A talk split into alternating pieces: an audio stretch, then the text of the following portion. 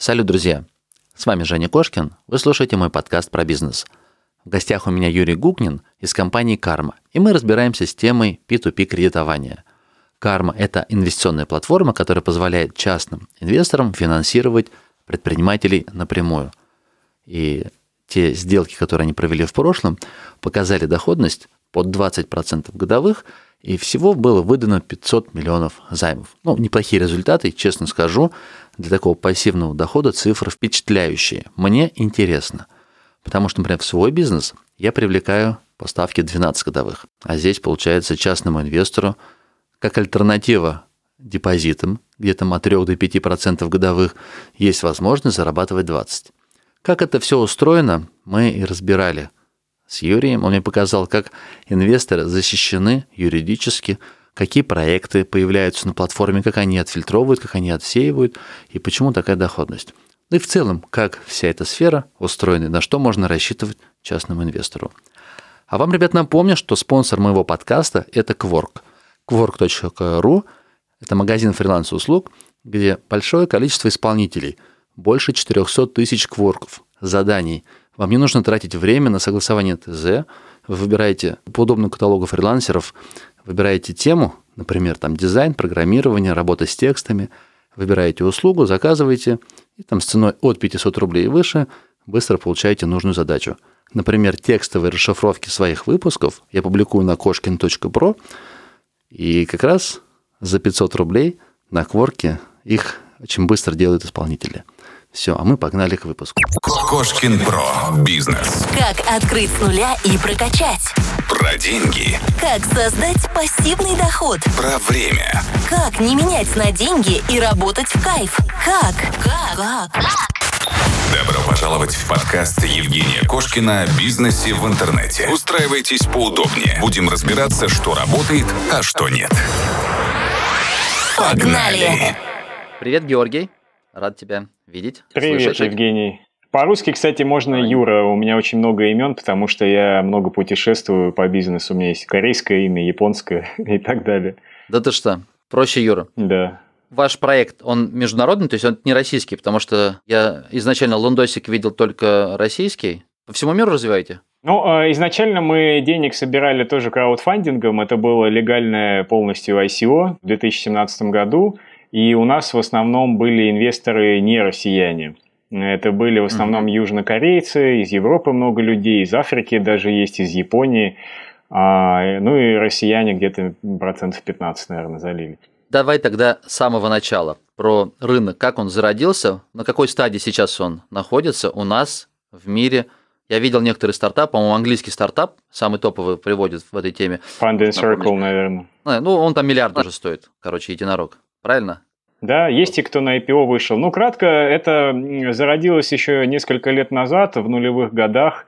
А, в Америке был Lending Club. А, они в основном а, и сейчас до сих пор именно P2P делают. То есть они от физиков и банков привлекают деньги на кредиты физикам. Они даже mm. уже доигрались до IPO, но, правда, у них там акции упали, какие-то скандалы были с генеральным директором, но, тем не менее, компания до сих пор активно трудится. И мало того, они выпускают по сотне э, миллионов евро банды, на европейских рынках э, там под какие-то смешные 3% годовых э, в евро. Себя перекредитовывают, привлекая деньги, получается. Они, по сути, перепродают свои портфели, которые mm-hmm. они пособирали в виде облигаций другим уже институциональным инвесторам. Да. Если говорить про русский да. рынок, то э, я в 2017 году с коллегами создал э, экспертный совет при Госдуме цифровых технологиях и блокчейн-технологиях, а, цифровой экономики и блокчейн-технологий, и мы там там активно разрабатывали законопроекты по крипте,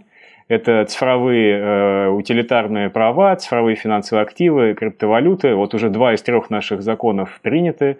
И еще один э, закон, которому мы активно приложили руку, это как раз 259 ФЗ про инвест-платформы. Ну, краудфандинг, короче говоря. Этот закон э, реально вступил в силу только в этом году. Получается, то есть отрасль э, в России, ну, очень молодая. А до этого это все было полулегально? На доверие развивалось? Не то, что полулегально, оно было не запрещено. Я знаю, что вроде бы были крупные такие скандалы о том, что появлялись сервисы, привлекали деньги, а потом они оказывались типа там скам или пирамиды какие, как они.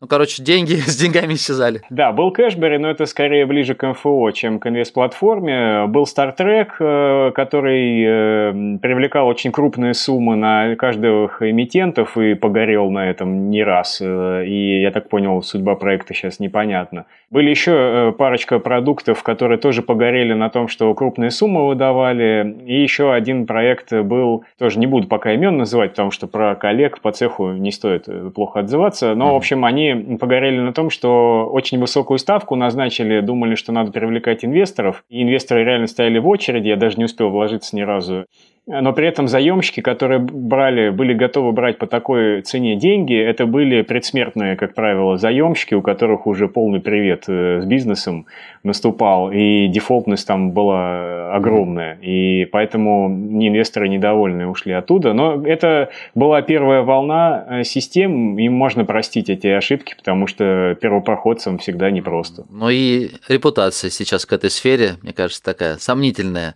По крайней мере, сложно привлекать инвесторов. Ну, я бы не сказал, если говорить про привлечение инвесторов э, в России, то у нас э, на карме избыток инвесторов, потому что сейчас, благо, ставки везде снижаются, и доходности везде снижаются. По депозитам реально, если снимать и, и пополнять как угодно, то это 2-3% максимум ставка. Ну, в нормальном банке, не, не в трэшевом в каком-то. Ну, вот в Альфа-банк у меня, как VIP-клиенту, целых 3,3% у меня депозит. Э, люкс, угу. и там ОФЗ, государственные облигации 4-5 дают, там Киви вот сегодня вышел, они сначала хотели дать 9,5, я уж такой думал, о, сейчас я куплю, потом перепродам. Они книгу, естественно, переподписка там у них была, они сегодня снизили до 8,4 что ли там, ну и я думаю, оно еще немножко припадет. Ну то есть, ну некуда вложить, ну некуда, денег полно у всех, а вкладывать э, непонятно куда. Фондовый mm-hmm. рынок вроде отскочил после э, коронавируса, и сейчас опять, э, в общем, в боковичке. Ясненько. Но зато, кстати, сейчас все будут показывать свои сверхдоходности 50, 70, 80, 100% годовых и привлекать на курсы или привлекать в свои э, фонд, не фонды, как они, был, был просто, я помню, бум, это было лет, наверное, 15 назад, когда там 3 или 4 года подряд был, рос, рос наш рынок, и все управляющие компании показали сверхдоходность. У меня даже в городе, в моем, было кучу баннеров, я помню, что вот там 200% за год, а не за год, за три года, 150 за три года. А потом, когда пришел 2008 год, и все как бы немножко изменилось, и все управляющие компании, как бы, их сдуло просто с рынка, позакрывали офисы. Вот. Ладно, давай вернемся к нашей теме. Как работает этот рынок? Кто берет кредиты, кто вкладывает, как этот механизм происходит – кто берет кредиты? Отвечу на вопрос. Э, Все-таки в России пока больше приживается P2B э, кредитование, когда люди кредитуют бизнес. Э, потому что у нас mm-hmm. в стране люди вообще не доверяют друг другу прям хронически. Москва вообще лидер в мире по недоверчивости населения. Поэтому у нас, ну и плюс это очень мелкие чеки, очень тяжело с ними возиться, и поэтому у нас в России в основном бизнес кредитуется. Ну, вроде говорят, какая-то там одна-две площадки есть, кто именно физиков кредитует краудфандингом, но это какой-то нонсенс пока что очень не, неактивно развивается. В основном вся индустрия – это э, кредитование бизнеса. В основном это либо факторинг э, под эквайринг, э, то есть это факторинг торговцев. Допустим, э, есть обороты, интернет-магазин с оборотами, эти обороты понятны, там кредитуются под исторические обороты. В принципе, сейчас онлайн фаворе, потому что карантин, люди больше покупают в интернете, ну, вроде нормальная тема. На этом рынке больше всего играют, по моим данным, PimPay – ну, он не совсем крауд, конечно, мы их кредитовали на карме, но это давненько уже было. Они сейчас облигации, кстати, выпустили, тоже, по сути, крауд, сбор э, денег. Uh-huh. То есть это пимпы и поток. Вот это специалисты по торговцам. А еще один сегмент – это э, госзаказ. Он довольно большой. Этот рынок именно МСБшного госзаказа. Ну, то есть это госзаказ, который распространяется на малый бизнес. Это где-то 5-7 триллионов рублей в год. Это очень много. Так, самый главный вопрос. Сейчас то, что у меня появился, почему предприниматель пойдет к вам, а не в банк? Ну, то есть, я понимаю, появляются новые рынки, когда и банки не могут быстро пересмотреть, адаптироваться. Ну, например, сейчас я уверен, что они не умеют работать с маркетплейсами. А ребята, которые пошли работать на маркетплейс, это э, как раз за последний год бурно, а, такой бурно растущий рынок. И есть большая задержка. Пока ты отправил товар, пока он там находится, пока он вернется. То есть, в принципе, действительно, там обороты прогнозируемы, но банки в залог товара не возьмут. Они могут только по скоринговой модели тебе какие-нибудь там, не знаю, там 5 миллионов дать, но больше вряд ли. Вот. И новые зарождающие там в интернете, например, под интернет-технологии какие-то, под разработку софта ты тоже вряд ли получишь. Вот, кстати, под госзаказы у банков вроде бы есть продукты, есть банковские гарантии. Есть, есть банковские гарантии, но что такое банковская гарантия? Это фантик, как сами банкиры называют, который просто обязан э, государство потребовать у исполнителя контракта. По сути дела, это для банка очень вкусный продукт, потому что мозгов много не надо, чтобы его выдать. Его сейчас выдают закрытыми глазами даже компаниям трехмесячной давности и пешкам там без опыта исполнения и как угодно, в общем, их распыляют эти бумажки. А суть в том, что банк просто берет сразу комиссию наперед, там 2% годовых примерно. Плюс не надо создавать резервы, либо они какие-то смягченные там. Это же балансовые обязательства. Uh-huh. Короче, для банка это халявный комиссионный доход. Но на самом деле важный момент, что статистика э, такова, что потихонечку растет количество раскрытия этих гарантий, то есть когда не справился исполнитель с выполнением контракта, и э, госзаказчик в таком случае требует деньги с банка. То есть это называется раскрытие. По сути дела, это как дефолт в кредите. Госзаказчику очень тяжело отвертеться на самом деле и не заплатить ему. Ну, конечно, там есть банки, которые умудряются делать, но все равно как бы финансовая ответственность за это прилетает. Учитывая то, как сейчас абсолютно не глядя, совершенно халатно раздаются банковские гарантии налево и направо, я предвижу через год-полтора очень приличные убытки по вот этому продукту, ну, потому что скоринг э, практически mm. нулевой.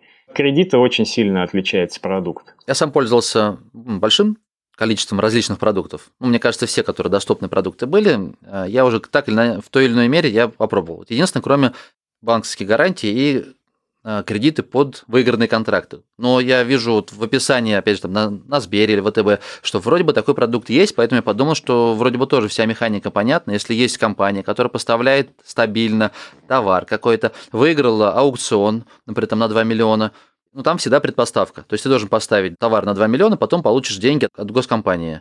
А у предпринимателя этих 2 миллионов нет. Но есть гарантия, что Ему дадут, как только он поставит. И под это дело вроде бы можно получить. На банковском жаргоне этот продукт называется KIK – кредит на исполнение контракта. Продукт KIK у банков э, только-только вот зарождается, и потихонечку, потихонечку они его пробуют. Это, как правило, те банки, которые были первопроходцами и лидерами mm-hmm. в рынке банковских гарантий, и они поняли, что вроде кик надо тоже запустить. Но это там с таким скрипом большим сейчас происходит, очень медленно. И там, как правило, методика все-таки э, сфокусирована не на опыте исполнения заказов, а, как обычно, там бухгалтерский баланс, отчетный собственный капитал. И залоги, самые залоги. Есть недвижка или нет? Естественно, большинство подрядчиков малышей никакими залогами и никакими собственными капиталами не обладают, и бухгалтерия у них выглядит жалко. Э, то есть, и поэтому карма-то выгодно и отличается тем, что, во-первых, мы в основном смотрим на опыт, а во-вторых, мы очень много даем. То есть банки обычно дают 30-40% от, креди... от э, контракта uh-huh. кредитом, а мы даем до 70%. Uh, это тоже важный момент. Потому что, ну, как бы 30% от контракта, ну, uh-huh. ни туда, ни сюда. Это кредит не особо-то Так, хорошо, давай вернемся тогда. Карма что делает? То есть вы гарантируете, что вы оцениваете или вы просто фильтруете, стараетесь убрать, например, ненадежных. То есть, с одной стороны, есть инвесторы, это частники, правильно? Они приходят, заводят у тебя там свой кошелек, условно говоря, закидывает свой там тысячу долларов или там тысячу рублей, скольки, какой у вас там минимальный депозит, и дальше уже выбирает, кого финансировать. Или же нет, или он отдает деньги вам, и вы сами раскидываете деньги там по сотне проектов. Угу. У нас, э, во-первых, инвесторы могут быть не только физики, но и юрлицы, ИП, самозанятые, там кто угодно абсолютно. И на самом деле где-то от 600 тысяч рублей инвестиций и выше выгодно быть ИПшником, потому что э, УСН это 6-7%, а НДФЛ Налоги это потом, 13%. Да? То есть два раза удобнее по налогам. Плюс по нашему закону есть понятие квал-инвестор, и э, физику, э, чтобы больше 600 в год тысяч инвестировать, надо там заморачиваться и квалификацию свою подтверждать. А ИПшник э, по умолчанию как бы в эту тему не попадает, потому что это юрлицо, ну как бы полу... Короче, это не физик. Вот. Э, также ООшки потихонечку подтягиваются у нас, регистрируются, потому что, например, у состоятельных людей зачастую их компания является основным источником дохода. И одно дело ему вынимать деньги на себя, на физика, потом еще с физика платить, там, инвестировать и, в общем, два раза все переплачивать, либо прям с ООшки кинуть денег и э, тоже сэкономить легально. То есть первый момент инвестировать может кто угодно. Второй момент по поводу минималки – Э, у нас э, минималка так 10 тысяч рублей всего, а если через автоинвест, то 3 тысячи рублей. Ну, копейки совсем. На 3 тысячи рублей даже нельзя купить, по-моему, этот РТСный ETF. Он, по-моему, чуть дороже стоит. 3 500, что ли, или около того. Ну, то есть это ну, смешные деньги для рынка инвестиций. Во-вторых, по поводу автоматического принятия решения или ручного, у нас есть функция автоинвеста. Я сам как инвестор на карме тоже выступаю и сам тоже ей пользуюсь. Это очень удобно, потому что ты можешь единожды задать критерии инвестирования, в какого типа заявки, там, поскольку разливать, ну, там множество их, и они пополняются постепенно. И когда новая заявка выходит, она удовлетворяет твоим требованиям, и ты автоматически э, деньги с себя списываются в эту заявку, ну, согласно твоим указаниям. Это удобно, во-первых, потому что не надо залезать на платформу, то есть я считаю, что лучший сервис – это тот, которого ты даже не чувствуешь. То есть вот он работает и работает, а тебе никаких усилий прилагать не надо, чтобы им пользоваться. А во-вторых, э, сейчас, э, как я уже вначале сказал, из переизбыток денег – и нехватка мест, куда вложиться. То есть все хотят быть инвесторами и ничего не делать, как бы, а э, кто зарабатывать-то деньги вам будет, кто приумножает? Предприниматели, а их все меньше и меньше становится. И поэтому новые заявки сейчас на карме, вот сегодня очередной рекорд был 60 секунд, в общем, э, закрываются. Ну, то есть, если ты не на автоинвесте, то вручную ты просто не успеешь кнопку нажать. Там один какой-то человек у нас uh-huh. умудрился, успел, радуется жизни, но остальные просто не, не смогли. Так, ну хорошо, ваша площадка э, какие функции выполняет? Ну, условно, это место встречи покупателя-продавца, ну, как, например, Авито. Это биржа. То есть э, мы э, находим потоки трафика в разных местах, мы их предварительно скорим, мы оцениваем их качество, вынимаем из них там все документы, мы опять-таки ведем всю бухгалтерию, расчеты, шаблоны договоров вот этих между инвесторами и заемщиками. Мы организуем там систему номинальных счетов, через которые все эти транзакции проходят. Мы, мы как площадка, кстати, деньги не держим чужие. То есть мы как брокер, по сути, выступаем, инвестор пополняет свой кошелечек, он ему принадлежит, и деньги ему принадлежат. Карма не, не прикасается. А где они, где они находятся в тот момент, когда он пополняет их? А, это номинальный счет либо в Финаме, либо в Экспобанке, э, подразделчик э, номинального счета. То есть номинальный счет это как бы э, как расчетный счет, но внутри него много виртуальных кошельков. И вот каждый виртуальный кошелек, он принадлежит какому-то инвестору. И э, деньги на этом кошельке по закону принадлежат этому инвестору и никак не карме.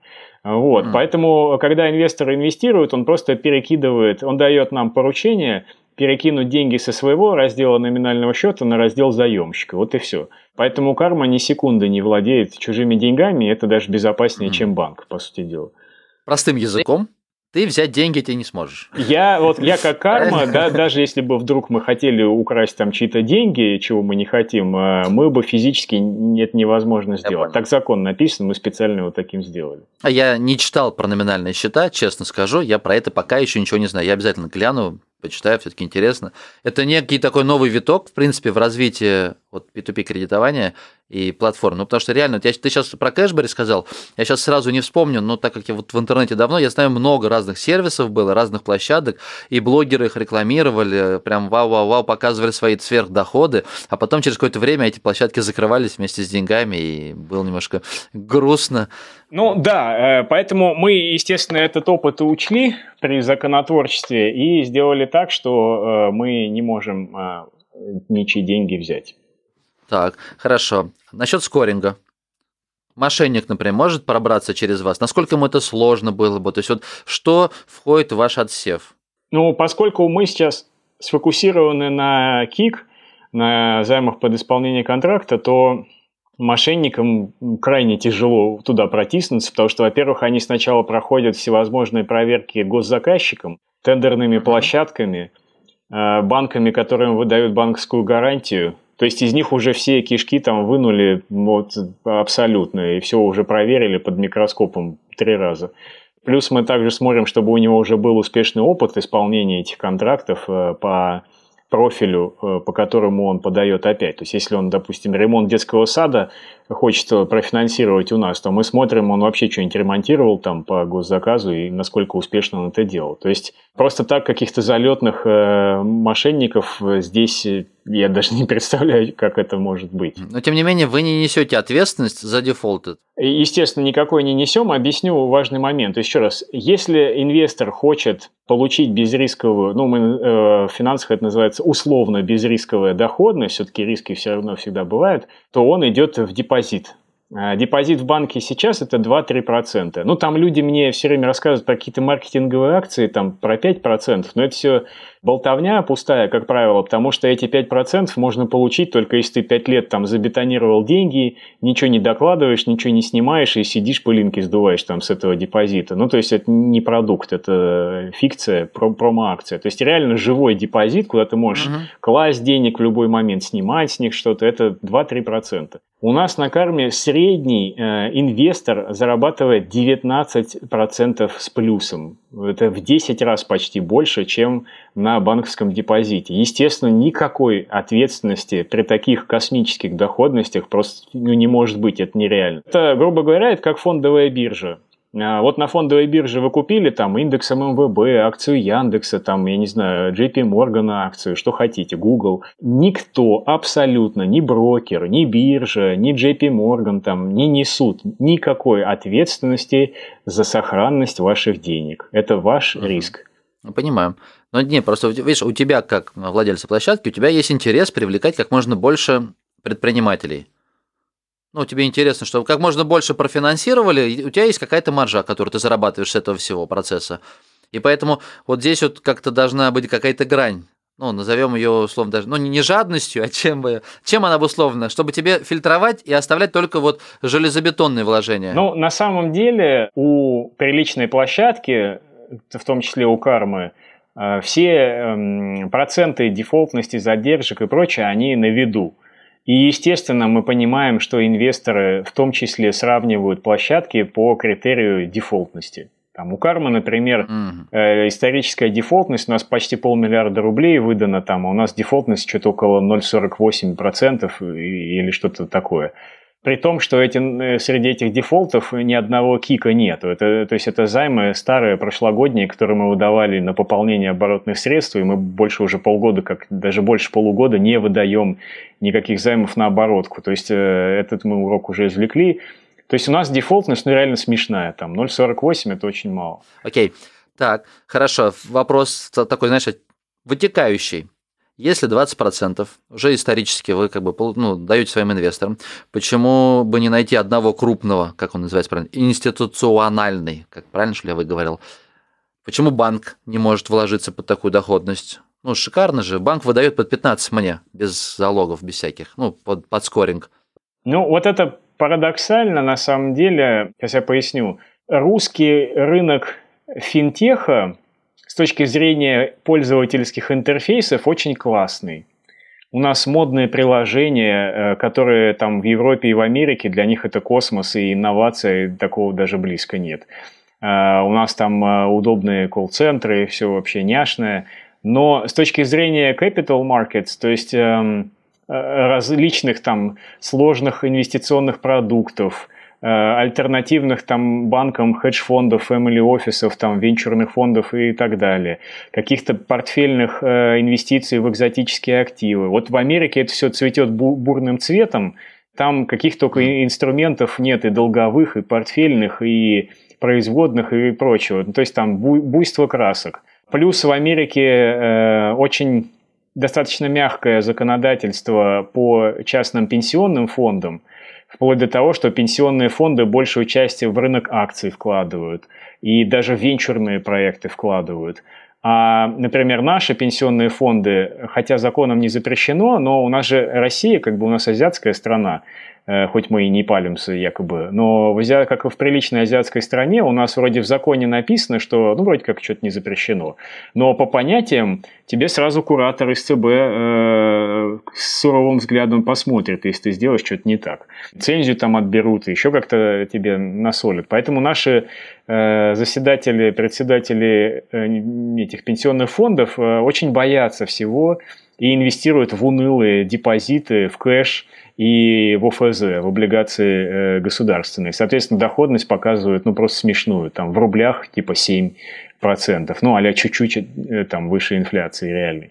Из-за того, что у нас вот такой зажатый, очень консервативный рынок именно капитала, и банки, и пенсионные фонды, э, они очень подозрительно смотрят на все экзотические виды инвестирования. То есть если ты не являешься ценной бумагой из котировального списка там один в ММВБ или из ломбардного списка ЦБ РФ, то чтобы пролезть там в банк или в НПФ, это я не знаю, что вообще надо сделать. Э, ну, это очень тяжело. Вас не очень много на рынке, рынок новый, нет исторических данных, и условный тот управляющий, ну, будь то банк или просто там, я не знаю, сейчас у нас аналоги хедж-фондов есть, которые вкладываются ну, не знаю, предприниматель с миллиардом долларов, то есть для него ваш рынок непонятный. То есть это нужно отдельно созывать как бы экспертов, изучать, принимать решения как-то на основе чего-то. Это очень большая ответственность для... Ну, то есть я их понимаю, просто опять-таки в России вот эта душная культура менеджмента есть в крупных компаниях, что все боятся принимать ответственность, что тебя уволят с, с насиженного места. В России тяжело найти высокооплачиваемую работу частном секторе, ну, если ты не крутой программист там, или, я не знаю, еще супер крутой спец. Поэтому у нас все стремятся работать там в полугосударственных каких-то компаниях, где хорошо платят, хороший соцпакет и так далее. А там царит такая э, удушливая атмосфера, что все постоянно пытаются друг друга подсидеть, тщательно записывают, кто где там плохо сделал, э, и чтобы потом это на общем собрании высветить. Поэтому все очень-очень боятся сделать какое-то нестандартное движение – и если оно, не дай бог, приведет там к минусу репутацию, это полный провал как бы для человека. То есть я как бы я этих людей, ну как людей понимаю, они заложники, а это джины, рабы лампы своей. Согласен. От того, что он заработает небольшие деньги, то есть его сильно не погладит. Ну молодец, заработал. А если он потерял, ему скажут, ну ты что ж, как ты мог вкладывать? Откуда ты взял эту компанию-то вообще? А ему еще коррупцию какую-нибудь меня еще посадить, не дай бог. Ну, то есть я вот этих людей чисто по-человечески искренне понимаю, но я не понимаю, откуда в России вот такая вот унылая система работы с капиталом, непонятно мне. Так, хорошо. А давай поговорим о предпринимателю. У вас как получить денежку? То есть каким бизнесом он должен обладать, объем денег. Да, если говорить про карму, то mm-hmm. этот предприниматель э, должен выиграть какой-то контракт на какую-то закупку, там ФЗ-44, 223, 159, какую угодно. И у него за прошлый год должен быть оборот хотя бы 10 миллионов, ну это реально копейки там даже для микробизнеса. Э, у него э, по белой бухгалтерии налоговой должно быть хотя бы прибыль равна нулю быть, ну короче не минус – ну и у него должен быть хоть какой-нибудь микроскопический опыт исполнения контрактов по этой теме, желательно в своем регионе. То есть вы сейчас полностью, Юр, полностью да, сконцентрированы как раз на тех, кто работает с госзаказами. Другие предприниматели, то есть я имею в виду, опять же, среди моих слушателей, если есть предприниматели, которые хотят расширить свой бизнес, или пополнить оборотку, или открыть новое представительство, или у них есть бизнес, который, а, ну, допустим, те же самые маркетплейсы, то есть я знаю ребят, которые неплохо качают через маркетплейс и хотели бы свою оборотку там с 10 миллионов поднять до 50. То есть им к вам дорога закрыта. А, ну, еще мы также финансируем и э, контракты по выполнению услуг для крупных э, частных компаний, L'Oreal, э, там Яндекс и так далее. Э, это тоже нормальная история для нас. Но просто оборотные средства в нынешней экономической ситуации мы давать не готовы, потому что риски огромные. Но я просто поясню. К сожалению, в малом бизнесе очень плохо настроено управление финансами, э, финансовое планирование, контроль распределения денег и так далее. И если ты даешь нецелевое финансирование, ну, это называется по, на оборотку, то огромный есть шанс, что даже не со зла, а просто по неумению управлять деньгами эти оборотка это расползется там на закрытие каких-то предыдущих хвостов, какие-то мелочи. То есть э, даже не со зла, а она может куда-то, в общем, не туда пойти, э, и предприниматель потом встанет в неловкую ситуацию, и непонятно будет, как возвращать эти деньги. Э, и даже это социальная ответственность в некотором плане, что мы специально не даем деньги э, в таких ситуациях, когда есть высокий риск, что неправильно ими могут распорядиться, э, и нам придется делать взыскание и так далее, и загонять человека там в неуютную ситуацию. А чек какой средний? Средний чек у нас где-то 4,5 миллиона рублей на займ. То есть, по сути, ваш клиент, тот предприниматель, у которого нет залогов, он уже работает с банком, и у него уже, по сути, выбран тот беззалоговый лимит, ну, примерно, опять же, по своему опыту. Вот в пределах 5 миллионов, если у тебя хорошая история, есть обороты и все прозрачно, по-нормально, в пределах 5 миллионов ты можешь взять без залогов. Вот. Ну, плюс еще разными схемами, там, овердрафтное кредитование, кредитные карты, еще там 2-3 миллиона тебе дадут. Ну, то есть, а дальше ты развиваться не можешь. Дальше все. А, допустим, если ты хочешь выполнить контрактов там на 50 миллионов в год или там на 100 миллионов в год, то тебе этих банковских 5 миллионов ни на что не хватит. Ну да, тем более там срок, срок постоплаты, один, один контракт может 2-3 месяца идти, а зачастую договор прописывается оплаты до 31 декабря, и поэтому ты можешь попасть, что тебе деньги только в конце года отдадут. Ну, риски тоже нужно закладывать на них. Так, ладно, в принципе, мотивацию, почему предприниматели к тебе пойдут, покупать я понял. А во сколько им обойдется кредит? Мы э, проделали огромную работу в этом плане. Вообще моя задача э, в целом, как миссия, можно сказать, в том, чтобы э, рынок денег для малого бизнеса сделать максимально прозрачным и дешевым и доступным. Э, потому что вообще мое участие в карме началось с того, что я не мог взять э, в кредит денег на свою белейшую компанию, э, у которой были прибыли, и она росла, Э, а мне банки вообще без залога ничего не давали. Но это был, правда, 2013, по-моему, год. Как бы рынок этот очень непрозрачный и неэффективный. И я хочу сделать так, чтобы любой предприниматель э, не проходил эти унизительные стадии, что вот я отправил документы, а потом я жду, одобрят, не одобрят, а вот возьмите еще пять анализов, сдайте там, и ты никогда не знаешь, что у тебя будет в итоге. Это ну, реально ужасное ощущение. Я, наоборот, хочу, чтобы любой предприниматель в реальном времени там нажал кнопку и видел, что вот там я достоин такой-то ставки, такого-то лимита, там тык, нажми кнопку, да возьми, и все. И э, огромный был прогресс в этом плане. То есть в 2014 году ставки э, на вот этом э, небиржевом, так сказать, неструктурированном рынке займов малому бизнесу были где-то 36-40 годовых. Сейчас они уже снизились до 18-19 годовых, в два раза. Судя по всему, мы и дальше продолжим их э, снижать. Также у нас есть комиссия единоразовая для первых заемщиков, кто впервые берет, ну, у нас сейчас будет промо-акция, это вообще 1% всего, а для повторных там побольше, от 2 до 3. Тут еще тоже надо э, понимать, все говорят, о, 18 там, процентов годовых, вы грабители, там, какой ужас. Но надо учитывать, что мы в основном финансируем короткие контракты, которые длятся, ну, максимум полгода. Соответственно, вот эти 18 процентов надо делить на 2. А, соответственно, цена денег 9 uh получается. Ну, плюс наша комиссия там от 1 до 3, ну, то есть там 10-12% от суммы контракта – это цена финансирования. Так, а инвесторы? 19 они получают уже на руки. То есть я миллион вложил, грубо говоря, через год у меня 190, с которых мне налоги надо заплатить еще.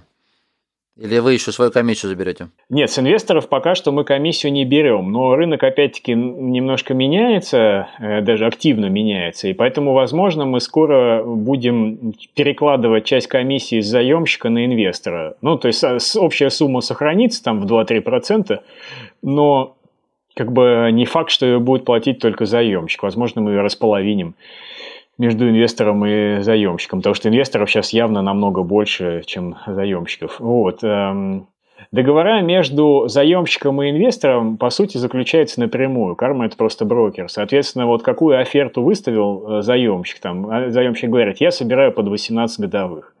А, соответственно, эти 18, они инвестору идут. Наша комиссия – это отдельный договор, там, отдельный платеж. То есть, сколько заемщик э, показывает, столько инвесторы получают. А если говорить про налоги, то, опять же, при определенных суммах, ну, где-то там от миллиона рублей, от полутора точно, выгоднее инвестировать как ИП. Какая доходность на западном рынке? На западном рынке физиков уже не особо-то и вовлекают в эти P2P-системы, и в основном там участвуют family офисы, хедж-фонды и там прочие институционалы. Опять же, потому что там рынок капитала развит намного больше, чем в России. Но тут, кстати, важный момент. Ставки э, в Америке дикие. Там очень жестокое социальное расслоение, как между физическими лицами в плане богатства, а, так и в плане, так и между юридическими лицами. То есть э, есть юрлица, которые белые пушистые 10 лет работают и кредитный рейтинг себе заслужили, и у них там реально ставки а там 9% э, годовых, иногда и меньше, а всякие гранды типа Apple, они там под 1% банды листят вообще э, в долларах, или Microsoft, например. А есть все остальные клопы, которые как бы не имеют кредитного рейтинга и в банковский скоринг не пролезают. И на вот этом тоже э, небанковском рынке там ставки от 25 до 90 процентов годовых в долларах до 90 годовых. Причем вот там есть э, основные, это Cabbage, Blue Vine и OnDeck, это три платформы, которые там какие-то десятки миллиардов прокручивают э, в год. Там вот средняя ставка порядка 30-40% годовых в баксах. Поэтому, когда наши э, заемщики стонут, что якобы там им 18 рублях это много, я предлагаю им собрать э, вещи и уехать в Нью-Йорк, и пожить там, и поделать бизнес там, а потом радостно вернуться на родину и расцеловать всех вокруг э, от любви. Но там, видимо, берут уже те, которые даже, ну, ни банки, никто другой не даст. То есть там уровень дефолтов должен быть большой. Нет, вот еще раз поясню. То есть э, в Америке э, либо ты годами зарабатывал кредит скор, э, и у тебя он идеальный, и тебе дают банки, и банки за тебя сражаются, и у тебя ставка там 9, 7, даже 6 бывает там по-всякому. А, SBA loans, это есть типа нашей корпорации МСП, там тоже там под 6 бывает, можно взять. Но если ты по каким-то ну, дурацким техническим причинам не пролез в банковский скоринг, или у тебя компании там всего полтора-два года, например, она у тебя хорошая, она у тебя не убыточная, ты нормальный сам по себе человек, никого не кинул и не собираешься, но компании мало лет просто. Получается, что ни один банк не даст тебе денег. Потому что у банков, что в России, что в Европе, что в Америке, э, их, ими управляет Центробанк. И э, Центробанком определяются абсолютно одинаковые правила работы для всех банков. Соответственно, если ты и в одном банке скоринг не проходишь, то ты э, там с 90% вероятностью нигде его, ни в одном из банков не пройдешь. Uh-huh. Соответственно, получается, что как бы э, если у тебя компания там молодая, то денег в банке тебе вообще не дадут. Ну, либо дадут крохи там а там 10-20 тысяч долларов, но это ни о чем э, в Штатах. И, соответственно, ты идешь на рынок не банковского кредитования, во все вот эти площадки, там, маркетплейс, альтернативный лендинг и так далее. И там ставки начинаются от 25 реально и до 90 годовых. Ну, объективно, средняя, там, э, медианная, там, или как это можно назвать, в общем, 30-40. Ну, у нас примерно так же, собственно. То есть первые кредиты, которые ты берешь, они под более дорогие, там, я не помню сейчас сколько я брал, 33, а, по-моему, я брал, это было круто. Вот я делал перерыв в предпринимательстве, у меня там было 2 или 3 года перерыва в предпринимательстве, и вот в 2012 году я брал, мне по 33% дали, это было супер выгодно, я думаю, вау, как классно. Но сейчас потихонечку там до 12 упало.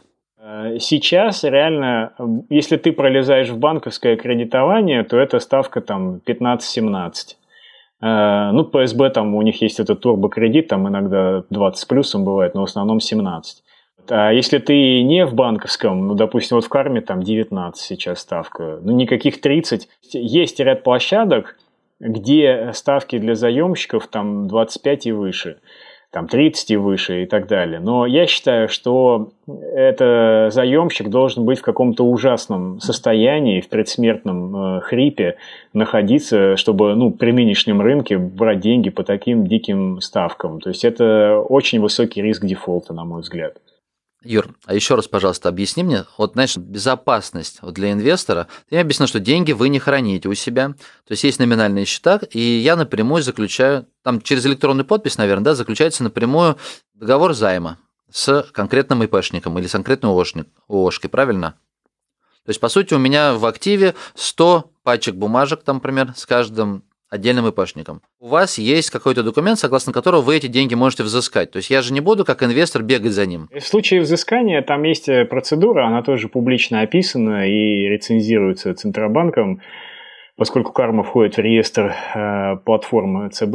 Э, и когда будет взыскание, не дай бог, то мы уже когда э, перед самым исполнительным листом мы на какую-то секунду буквально выкупаем на себя эти кусочки займов от инвесторов и выступаем по исполнительному листу ну, как бы принимающей стороной задолженности со стороны заемщика. И вот когда мы ее приняли, мы ее с дисконтом 20% э, раздали инвесторам. Вот и все. Вот. Плюс еще важный момент есть по поводу ликвидности, что всех волнует. У кармы есть уникальная тема – это вторичный рынок. Э, это значит, что э, инвестор может выставить на продажу кусочек долга своего, э, а другие его купят. И этот рынок у нас довольно бодрый, что самое интересное, там, например, были заемщики, которые ну, считал, что там все, дефолт, все умерло, там банкротство и полный привет, э, и даже их откупали другие инвесторы за минус 30 всего лишь. Ну, то есть, там, допустим, на рынке облигаций, когда проходит слух, что у компании все плохо или она задефолтилась, там есть такой термин по 50 э, у облигационеров, то есть э, за полцены продают долги. Э, не, паникующие инвесторы там, людям с более крепкими нервами. Вот, а у нас это всего минус 30, ну, то есть поразительно. А обычный заем можно там и за минус 2% всего продать. Ну, если прям прижгло и очень деньги нужны. Ну и по сути, то есть юридически все оформлено так, что если вы исчезнете, то есть вот сайта нету, ты уже где-то на островах. Все, ни слуху, ни духу. То есть у меня все равно, ну, по, по чесноку, да, вот, то есть есть пачка каких-то документов, которые хранятся не у вас, а вот ты сказал финами, там номинальные счета, где я могу обратить, ну как брокерский счет по сути. Да, вы можете собраться толпой инвесторов, там у нас по 100 человек инвестируют заявку и как это по-русски, коллективный иск подать э, на этого товарища. Так, а другой момент, то, что сейчас не хватает инвесторов. Не инвесторов, а предпринимателей не хватает. Я должен хранить деньги у вас? Вы можете их вывести себе куда угодно. То есть я просто сижу, мониторю, и держу небольшую сумму денег, например, там, на номинальном счете. И в какой-то момент, когда есть интересные предложения, нажимаю кнопку «Купить». Да. В целом ясно. Ну что ж, Юр, наверное, давай завершать выпуск. Знаешь, я в конце попрошу просто вот, как сам видишь, как ты это делаешь, как лучше всего инвестировать, чтобы вот меньше рисков было и больше доходность. Я придерживаюсь такого, что э, вот у меня есть понятие инвестиционная заначка, там, ну кто-то инвестиционный портфель там называет и так далее. То есть, во-первых, я каждый месяц абсолютно строго 10% э, от всего, что я получил, я откладываю вот в эту инвестиционную заначку. Причем у меня еще есть такой критерий, есть э, плановые доходы, ну, которые там более-менее регулярно я настроил, а есть всякие там, ну, случайно прилетевшие деньги. И вот от случайных я не 10, а 50 откладываю в заначку. И э, вот эту заначку я сию же секунду, половину ее конвертирую в доллары, э, независимо от курса, на курс вообще не смотрю, просто тупо. Вот отложил в заначку, тут же 50% конвертировал в валюту. И дальше в каждой из валютных корзин я где-то там 10-15% инвестирую в э, там, рисковые активы, ну, а там краудфандинг и тому подобное, венчур. Остальное я просто покупаю индекс. Ну что ж, спасибо большое тебе за этот выпуск. Ну, лично мне ты немножечко так поднял э, веру в эту сферу, в P2P кредитование, потому что изначально я как-то был скептически, ну, еще юридически как-то все, я сомневался, что там можно все нормально это оформить. Немножечко ты прояснил, по крайней мере, нормальная тема. вот так В принципе, будет интересно смотреть, как она развивается, как будут чувствовать себя предприниматели, будет, будут ли там большое количество дефолтов или, или же нет. Mm-hmm. Ну, в целом здорово. Было бы здорово, чтобы она по процентным ставкам упала, потому что все-таки все равно для большинства бизнесов 19-20 это многовато, плюс еще ваша комиссия. 15 норм. Вот, вот я свой бизнес под 15 привлекаю. Вот у меня верхняя граница, под которой мне интересно. Поэтому как только будет ниже, как только будет ниже, ты мне напиши, я готов. Хорошо. Ладно. Все, спасибо большое. Пока-пока. Да, пока.